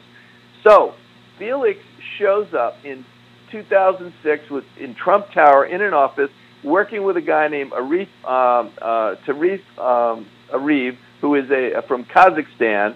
And that's if you look at the you go to peterlance.com, uh, type in S A T E R, and then just go to the second article from Bloomberg. You'll see the three of them at a press conference with Trump at the opening or the announcement of the, uh, the commencement of construction for the Trump Soho Hotel, which is a, like a 46-story building in Soho. That sto- that building produced massive litigation because they they it was questionable how they funded it. They allegedly funded it through a bogus uh, corporation in Delaware that was then bankrolled by a uh, FL group in Iceland that was a Russian oligarch bank. I mean, all kinds of shady dealings on the funding of the thing. It had all kinds of construction problems, and then they they could only get zoning to have it as a hotel, but they sold it as a condo. So the people who bought the condos for millions of dollars showed up to move into their condos, and they were told at the desk, "Oh, you you have to vacate in 30 days, and then we'll put you in another condo for a night, and then you can come back." What? What are you talking about? Right? Okay. Oh, that's. Donald, that's how Donald Trump rolls. In fact, he even announced this triumphant uh, edifice on this the end of the season six of The Apprentice. So Felix now is sick as thieves, if you will, with Donald and Tariq Arif on this project. And then the New York Times in 2007 does a devastating profile of Felix by a reporter named Charles Bagli, B-A-G-L-I, which is also on investigatingtrump.com. Devastating. And now the world knows that Donald Trump is in bed with the son of a Russian mafia figure. This is in 2007 now, December. Okay? You with me? Yeah. So the, the, the many of the people involved in the project who already got defrauded bring a suit, lawsuit, massive lawsuit. We didn't know, and there's a law. There are laws in New York that say if you're going to represent, if you're going to sell, offer property for sale, you have to warrant to your to your buyers that you nobody involved has a criminal record or anything like that. So Trump later on, during a deposition a couple of years later, which is also on my website, you can Google the Sater and you'll find the deposition. Trump says, I wouldn't know the man if he walked into the room. This is what he says in the deposition. I think it was in 2008 or 9.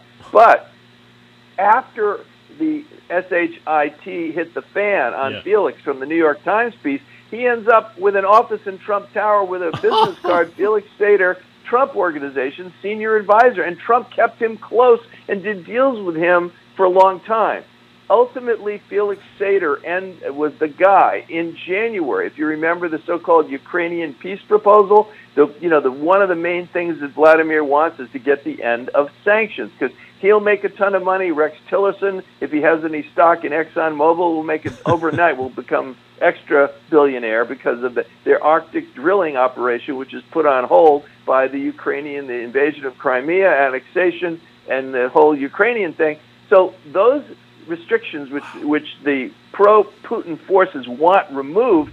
Felix Sater has a meeting with Michael Cohen, who's Trump's lawyer. Even today, they're showing video of the Agalarovs with Trump. Michael Cohen's in the video. He's very close to Trump. He's mentioned in the in the dossier. And Michael Cohen and Felix and a pro-Putin Ukrainian politician, right-wing politician, are at a New York hotel. They come up with this plan, and Michael Cohen reportedly drops it on the desk of Michael Flynn about a week before Flynn got canned. Okay? So that puts Felix in the picture with Donald Trump all the way up till January. And I have him in the picture with Donald Trump in 1996. Because guess what? Where do you think the offices of White Rock Investments were? This scam operation, $40 million that defrauded all these people. Where Felix got, by the way, he got a wrist slap of $25,000 fine, and the feds like defended him at his tri- at his sentencing, and there were no victims. They the feds violated the victim statutes, which mandate that victims get to come and testify. Felix could have been liable jointly and severally for that 112 million, which has grown to at that Sure. point. The damages, and he got a $25,000 fine, wrist slap, no problem. well, guess oh, what? I have him with Donald Trump. He's he that White Rock partner was in Donald Trump's penthouse at 40 Wall Street in 1996. That's how far back Felix Sater, this Ukrainian gangster's son and violent criminal, goes with Donald Trump. So if you want, if you want, the word dirt came out this week. You know, dirt on Hillary. If you want to get some understanding of how compromised Donald Trump is with the Russians and how he's freaking out over this investigation and Yeah. why he wanted to fire James Comey over it to stop it, you'll understand that's the kind of compromise that they have. This wasn't just, oh, well, he met, uh, Donald Jr. met with a Russian lawyer in June, and that's when the compromising stuff began. No, this goes back years, and you can bet in virtually every meeting that Felix Sater was in with Donald Trump.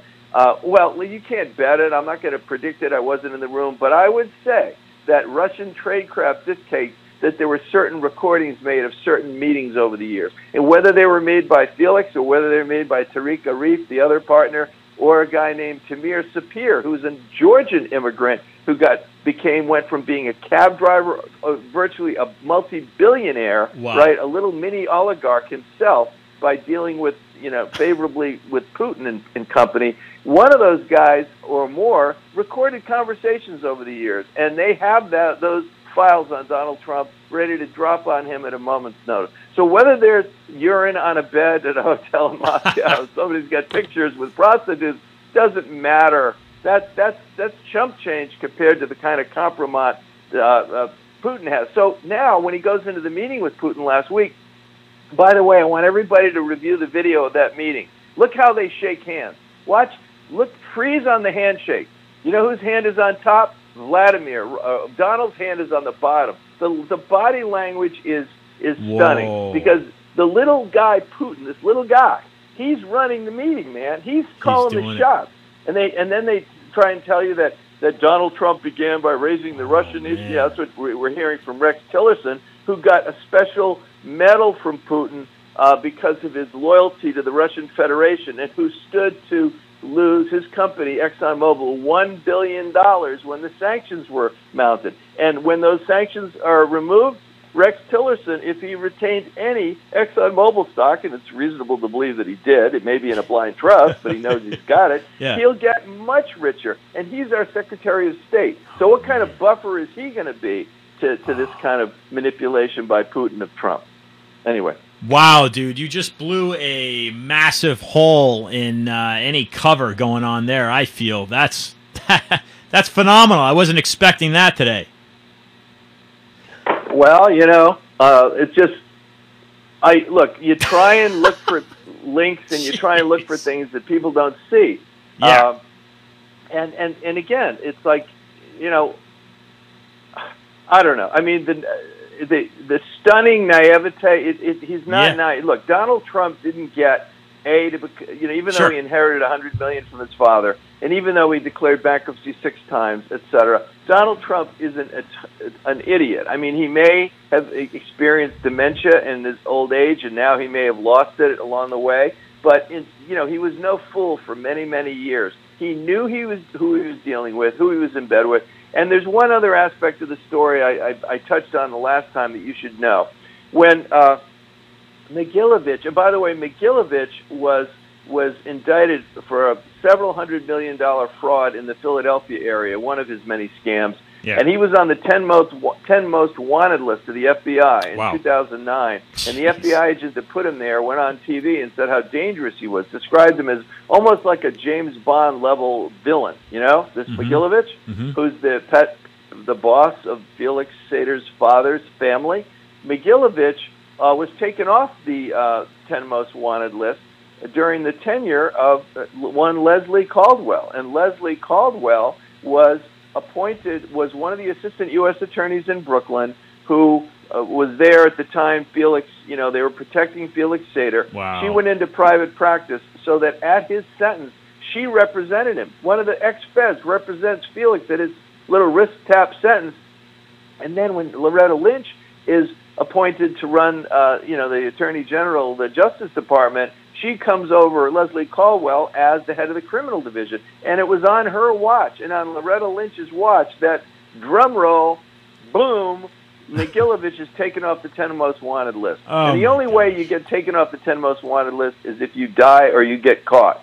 Right? right. And the guy they replaced him with was a bank robber, a, a alleged bank robber in in uh, I don't know because he's still alleged unless they caught him. I don't know. You know, in in Colorado, a minor player compared to Semyon Mogilevich. So what's all that about? You know, why why would somebody in the revolving door? So I, I want people that that are listening to me who may be hardened Trump supporters to understand that there's dirt on both sides of this story. Yeah. Okay, there's there's negligence, and that's why what I'm worried about is that the Justice Department again they tend to if you look at all of my books you go to peterlance.com you can you can download them you can buy them on Amazon you know the four major uh, HarperCollins books I wrote all of them it's it's a stunning uh, tale of uh, it's a timeline and you can see how many times the FBI where they could have stopped the 9/11 plot. They had a guy on the inside named Emad Salem, who I spoke to today, who's a friend of mine. He went into witness protection for 14 years after he convicted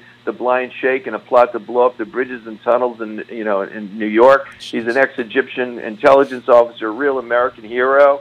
Well, he you know he could have stopped, and he's got an FBI agent on tape at the time because he, he he so mistrusted the FBI while he was taping the bad guys, the terrorists. He was taping the FBI agents because he didn't trust them.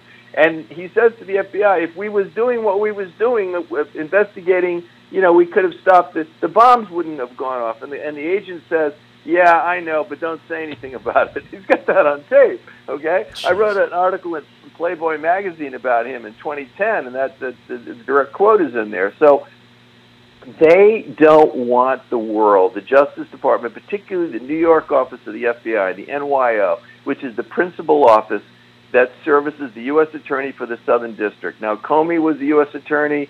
Comey was then Deputy Attorney General. Uh, Comey's best friend, uh, one of his best friends, is Patrick Fitzgerald, who was the head of the organized crime terrorism unit in the in the Southern District. And I wrote about him in my third book, Triple Cross, which focuses on Al Qaeda spy Ali Muhammad. And basically, I proved that Patrick Fitzgerald made an ends justifies the means decision to downgrade probative evidence of Al Qaeda in 1996 that they got from an informant in federal jail in Lower Manhattan, and they basically did that because that informant was in, was his father was the principal of my book, Gregory Scarpa, and, and he had a violent war uh, for succession in the Colombo family in the early '90s. The feds had 75 indictments in Brooklyn, and they nobody knew that for years Greg Scarpa had been a top echelon informant like Whitey Bulger, that he was basically a criminal with a get out of jail free card from the FBI, and that the FBI handlers were leaking him information so he could kill his rivals. right? They would even leak him information so he could find his loan shark customers and, and extort money from them. I mean, it was amazing. This went on for years. They paid him over a million dollars between 1961 and 1994 when he ultimately he, he died. He was ultimately arrested. He got the HIV virus at one point, and he, he kind of withered away, and eventually he died in prison. But until he died, just his last great gasp for, in 91, 92, 93, uh, 92, 93 was a war in Brooklyn in which 14 people died, including two innocent bystanders, and many people were injured. It was a massive shooting war on the streets of Brooklyn that Scarpa Sr., the FBI's own guy on the inside, propagated. You know, he, he instigated, he kept it going, and his FBI handler used information, gave him information that allowed him to continue doing it. So, you know, I am skeptical about how the Justice Department is going to handle all of this other stuff, particularly in the Felix Sater area, where they have some, uh, you know, as, as as Ricky Ricardo would say, some splaining to do. You know, to use a to use a Cuban American metaphor there for in Miami. You know, you got some splaining to do, Lucy. You know, well, they got some splaining to do when it comes to the Eastern District and the way they treated Felix Sater, son of a Russian mobster, uh, of, who is a capo in the crime family of Mogilevich, who was taken off the 10 most wanted list by an associate of uh, of uh, you know Loretta Lynch when she was Attorney General, and this woman was the head of the criminal division. Amazing, right? Everything I've said right now is absolutely 100% true. Okay, and Patrick Fitzgerald, Comey's buddy, after I published the material on Patrick Fitzgerald in my book Triple Cross about how he basically they they discredited Scarpa's son was the one. Greg Jr. was the one. He was in a jail cell in federal jail in Lower Manhattan, in between Ramzi Youssef, the original World Trade Center bomber, who was the architect of the 9/11 plot, and a guy named Abdul Hakim Murad, a pilot trained in four flight schools, who were they were going to do the 9/11 plot in Yeah. 1995, and Oh. the Philippines National Police sent the information to the Southern District of New York, and they did nothing about it. Well, guess what? Greg Scarpa Jr. gets intelligence that Khalid Sheikh Mohammed, who's Yusuf's uncle, is hiding out in Doha, Qatar, which this controversial country right now in the Middle East. He's hiding out in Doha in 1996, and it's so credible. The FBI sends the hostage rescue team, the HRT, the kick the door down guys, and they're told to wait at the airport, and they cool their heels while the Al Thani regime of, uh, of Qatar spirits him out of the country to the Czech Republic, only to have him take the towers down on 9/11. All right, that kind of actionable intelligence, which was stunning, that Scarpa Jr. got, they buried, and Patrick Fitzgerald alleged in a sworn aff- affidavit or affirmation that it was a hoax and a scam. It wasn't real. It wasn't genuine. And I spoke to the the mafia guy that he uses as a source, and he told me I never told that to the feds. It was genuine. And moreover, on my website, peterlance.com, there are dozens of FBI 302 memos during this 11 month sting of Scarpa Jr. of Yusuf that the feds were a party to, including Fitzgerald himself, right? All of that material is so credible, and there's no motive for Scarpa Jr. or Yusuf to, to lie about it. And uh, and that and they basically said, you know what, whatever this terrorism thing is, it's not as big a threat as losing these mafia cases in Brooklyn. And already 14 mob guys had walked in trials. At, they walked out of jail, all right? 14 of them out of the 75 because the feds failed to disclose this unholy alliance between Scarpa and his FBI handler, Lin DeVecchio.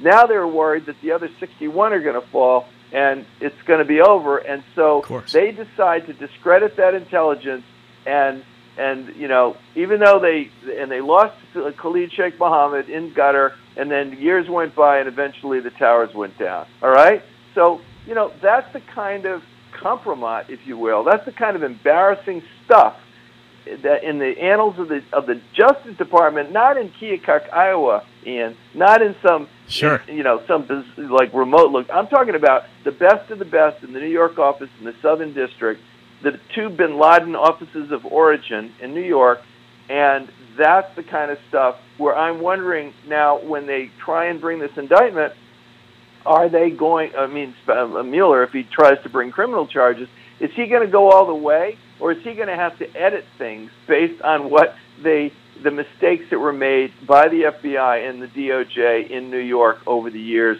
involving Felix in Brooklyn involving Felix Sater? and we can track. We're going to track this back to Zapata Oil, or or I will. I'll, I'll, I'll, I'm gonna, I'm gonna, I'm gonna try to. If that makes any sense to you, I know that's way off. That's way off bat. Well, uh, I don't. there. I'd ra- see, here's the thing. I don't know anything about that. Yeah. So I'd rather just. I'd rather talk to you, and I have a, like maybe another five minutes. I'd rather talk about the things that I know about. I, Yeah. I- you know that that's a story. I just I don't want to con- conflate is a is a current new uh, trendy word. I don't want to conflate what I've told you with other things that I don't know about. If you don't mind, I mean that's your not. area of expertise, and you you have plenty of time to inform your viewers about it. But what I'm what I'm trying to get at is is this, okay? If if there was a completely tabula rasa, blank slate, okay, that when Robert Mueller began investigating. Now Robert Mueller was the FBI director after 9/11, and he was the FBI director. Um, he had a guy, uh, well, Louis Freeh, who preceded him. Louis Freeh. Let's talk about Louis Freeh for a minute. Louis Freeh was an FBI agent in this New York office. He then became a federal judge, and he was very close to Rudy Giuliani, who was uh, first deputy associate attorney general in the Reagan administration in Washington, took a demotion and came to New York to become the crusading U.S. attorney for the Southern District. That ultimately he got the reputation as a mob buster, and he went to Gracie Mansion, became mayor, et cetera, et cetera. Well, Louis Freeh was very close to him, and Louis Freeh became, you know, uh, FBI director uh, uh, during, uh, you know, after uh, William Sessions, uh, you know, was forced to to withdraw, and uh, so Louis Freeh on Louis Freeh's watch. Uh, th- there was a guy named Dale Watson because Mueller only took over like right after, or, or I think a month or two before 9/11 or something is when Mueller took over.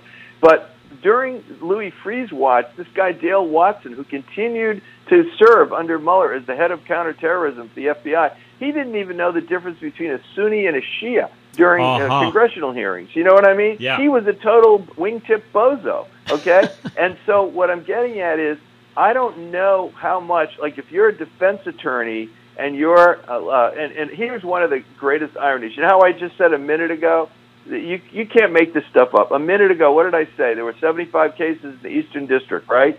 And 14 of them, w- the guys walked because their Yeah. lawyers uncovered this unholy. Guess who the lawyer was that uncovered the unholy alliance between Scarpa and DeVecchio? Guess the, who the lawyer is. Oh man, it's. Uh, You want, it's okay. Alan Futerfas, the guy Don Jr. just hired. oh come on. I'm not kidding. He's, Oh, he's my- Actually, I, he's a very nice man. I I, I, I respect him. Uh, I, I was on. A, I invited him to be on a, a program with me in 2013 when I was interviewed on MSNBC about the Whitey Bulger trial, and he came on. I've always admired uh, um, Alan and his partner Alan Resnick. You know, they were the ones that doggedly uncovered this corruption by the FBI, and to the benefit of their clients who happen to be in the mob. All right, okay. So, that, but they're good lawyers. they're excellent, excellent lawyers. So, Don, that was one of the smartest moves anybody in the Trump family has made in a long time, hiring Alan Futerfas. Now, you could say, well, Futerfas, like, is he the guy that that uh, Stephen uh, Colbert made fun of last night, uh, who advised Don to release the emails? Yeah, well, the emails were going to come out anyway. The New York Times was going to publish them. So by releasing them, uh, Trump Jr. comes off as having some level of getting ahead of the story. But I'm just telling you, the reason I brought up Alan Futerfas, and I have nothing but good things to say about him as a lawyer in my experience, is that that's a whole other kettle of fish. That all what I'm trying to say is it's very incestuous. New York City, as as much as Washington is incest, incestuous politically, and when it comes to crime, Yeah. New York City, particularly in the five boroughs, is very incestuous in terms of the lawyers that tend to defend these cases, who the clients they have are, et cetera. So it's going to be what I'm praying for because I'm a I'm a like you. I'm an American. I'm loyal to my country, and I want to see our democracy preserved, and I want to see vigorous a vigorous attack on Russia's ability to manipulate the voting districts Yeah. they have. I talked about that before. I want to see it, but not from this guy that was proposing that uh, you know that Putin had the upper hand in the handshaking. From Putin is, is dictating to him that they should have a cyber a cyber uh, project together. I mean, how absurd can you get? Right? It's like asking al Baghdadi to get together with you on an ISIS anti-ISIS project. It's crazy, Yeah. right?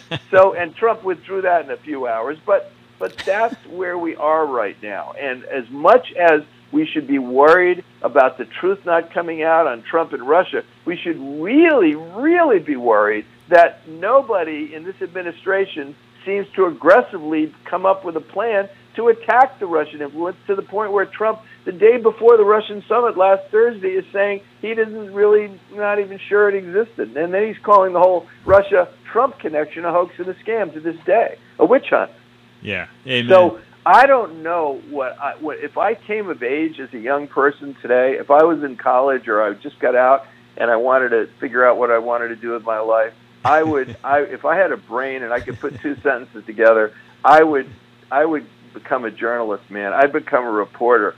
You know, you are you are paid to tell the truth. There are very few jobs like that where you get paid to tell the truth. I, I got a law Sometimes. degree along the way Yeah. from Fordham Law School in Yeah. 1978, and you know, but I never practiced law. I was a good training for me as a journalist. But when you become a lawyer, inevitably you're going to end up with clients you don't like or you don't believe in, but you have to pay the light bill, right? Yeah. Well, there are very few jobs where you can get a salary and and and, and kick ass and do some good for the world, Yeah. comfort the afflicted and afflict the comfortable, you know, and in the interest of the First Amendment. I mean, that's a There great calling. yeah. Yeah. Well said. man. Anyway. Well said. Wow. Okay, All right, dude. listen, that's my recruitment speech for the day. I, I've got a, I got a. Well, we've done almost an hour. I can give you to the end of the like five more minutes. Okay? Is that is that sure. all right? Sure, man. So ask me anything out of left field. Anything out of left field? Okay, what's the what's the financial backbone to all of this, or like what's the underlying financial backbone here? Do well, want- I'll give you a quick Yeah. thing. I'll give you a quickie that Michael Isikoff, who's a great reporter, said last night. Who writes for Yahoo News and is a veteran investigative reporter. He covered the. If you Google Peter Lance in quotes, L A N C E, plus Patrick Fitzgerald, when he tried to kill my book, this, he tried to kill Triple Cross. He spent 20, I forgot to say that he spent 20 Wow. months threatening to sue for libel. That guy, yeah, yeah, yeah. Michael, yeah, Michael Isikoff wrote an article for Newsweek about it. but so I, I really respect Michael Isikoff. And last night, this is what he said. Listen to these little dots, okay? Okay. The Aragolev that ran this uh, uh, the, the pageant with Trump in 2013 immediately inked, as they say in, in the trades, they inked a deal with Trump like almost w- within weeks to build a Trump Tower in Moscow, right? Uh-huh. They were like really moving forward. Trump had this dream for years to have the, the name Trump over the Moscow skyline. and all of a sudden, what kiboshed that deal? What put the skids on that deal? Why did it not happen? the sanctions over the invasion of Crimea, and you know, Oh, and, right? Interesting. That's Interesting. what that's what ended up kiboshing the Aragolev deal. So, if anybody was motivated to get Donald Trump elected and into the White House in a position where he could lift the sanctions, like the first person that would want that is Vladimir Putin. The second person, probably Rex Tillerson, for the reasons I said. And the third person would be Aras Aragolev, the father of Emin, this this this this pop singer. He's I don't know if you call him a pop star, pop tart, you know, whatever. Emin, all right. So Okay. think about that. So they are totally motivated to want to set up this meeting where this woman is coming in, and her big thing is the Magnitsky Act, which is you know Magnitsky was brutally beaten to death. He was in prison for a year, and they found that he'd been how many bones in his body when they finally found him, beaten to death. Wow. And that outrage provoked this this uh, Magnitsky Act by both the Democrats and Republicans to to restrict some of these Russian oligarchs that were you know that helped to crush uh, this particular American investor in Russia. And you know, and here's this woman. She wants to undo that. She wants to unravel that. And she and she's she's representing the, according to Don Jr.'s email. She's a government lawyer. You know, I mean, anyway, look at those little dots right there. Look at that motivation when you follow the money. Anyway, Yeah. Dude, all right, man. Thanks for joining the program, Peter. Dude, nice to have you back on. Yeah, just everybody go to peterlance.com. I don't have a newsletter like like James uh, earlier talked about, but if you go to peterlance.com and if you if you buy my books or if you go to Investigating Trump, there's a little thing if you want to make a donation. It's I do this completely pro bono. There's no advertising. yeah. It's just doing it for the sake of the truth. So anybody out there that wants to contribute, uh, it'd be greatly appreciated. Okay. Sounds good, man. I'll talk to you later. All right, great, Ian. You're the best. Take care, brother. All right. Bye. Okay, bye. Peter Lance. Folks, John Perkins, the first hour, 5 o'clock. Okay, came on about 5 uh, 19. Um, whoa! Oh my gosh. Like, seriously. Like, uh, the guests on Wynwood Radio are incredible. I mean, I seriously. Uh, so Peter, who just uh, totally opened up uh, some cans there, with some pretty interesting information. Uh, he's got five Emmy awards to his name. Okay, he slid in there also a uh, JD from Fordham, which I had mentioned when I opened the program at five. Um, okay, just like seriously, like if you if you're thinking if you're listening and you're thinking, who are these people that Ian's talking to? Just give him a quick Google search. Um, and you will realize that the information you have received today at wynwoodradio.com or however else you got here is incredible. It's truth. It's accurate. It's happening. It's the world we're living in. So, to backpedal to John Perkins, write these companies. If you have issues with sweatshops in China that are manufacturing Nikes, and I lived in Oregon, so I know that company a little bit. Okay, if you have problems with these, with the with the way they're manufacturing, write them an email, shoot them a tweet. Just like John said, that's how we're going to change things. You want to boycott the product? Boycott the product. Do whatever you want. But there's other things we can be doing to change how we're living. And again, I'm going back to this again. I'm going to try. I'm trying. I'm working on. I'm trying to get somebody on the program to talk about the situation in Venezuela, which is absolutely ridiculous that something like that is happening. All right. Trump, whether you like him or you don't, he's representing you. And that's dirt that was just delivered to us that Peter just revealed. That's dirt. Dirt, dirt, dirt, dirt, dirt. Keep digging. Reach out to Peter. Reach out to John. If you want to make change, and if you're listening to my voice right now, you probably do. I'm delivering some great people to you. We're receiving some great information. We're all in this together. They're in this with us. Together we can make a difference. We will. So, for your Wednesday evening, and graciously, I've uh, been able to deliver some excellent guests your way today. Uh, we went over an hour, and I am thankful for that. I'm grateful for that. Um, I next week have an amazing show for you, yet again. So we're gonna shift gears slightly next week to Erin Elizabeth. who's been featured on NBC, CBS, Fox, Mercola.com, David Wolfe, The Guardian, HNN, Health Nut News. We're going to shift gears to health next week and talk about how we become healthier. How can we look out for some of these GMOs? How can we make sure we're eating good foods? So here Erin's up to. Followed by Erin, August 2nd. We're joined by Jeff Speck. He'll be calling from Boston. And he'll help us understand how to make our urban areas more walkable.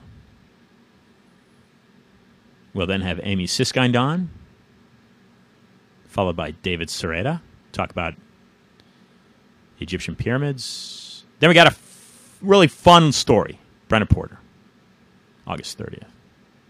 And then bringing sep- September, we'll have Christina Moss, local to Miami here. And the drum will continue beating and marching on. Thanks for tuning in this afternoon. Reach out to me, follow me on Twitter, follow me on Instagram, johnperkins.org, peterlance.com, or investigatingtrump.com. Both of those gentlemen have written incredible books. And until next week, this is Discussions. I'm your host, Ian Hamilton Trottier. And be awesome.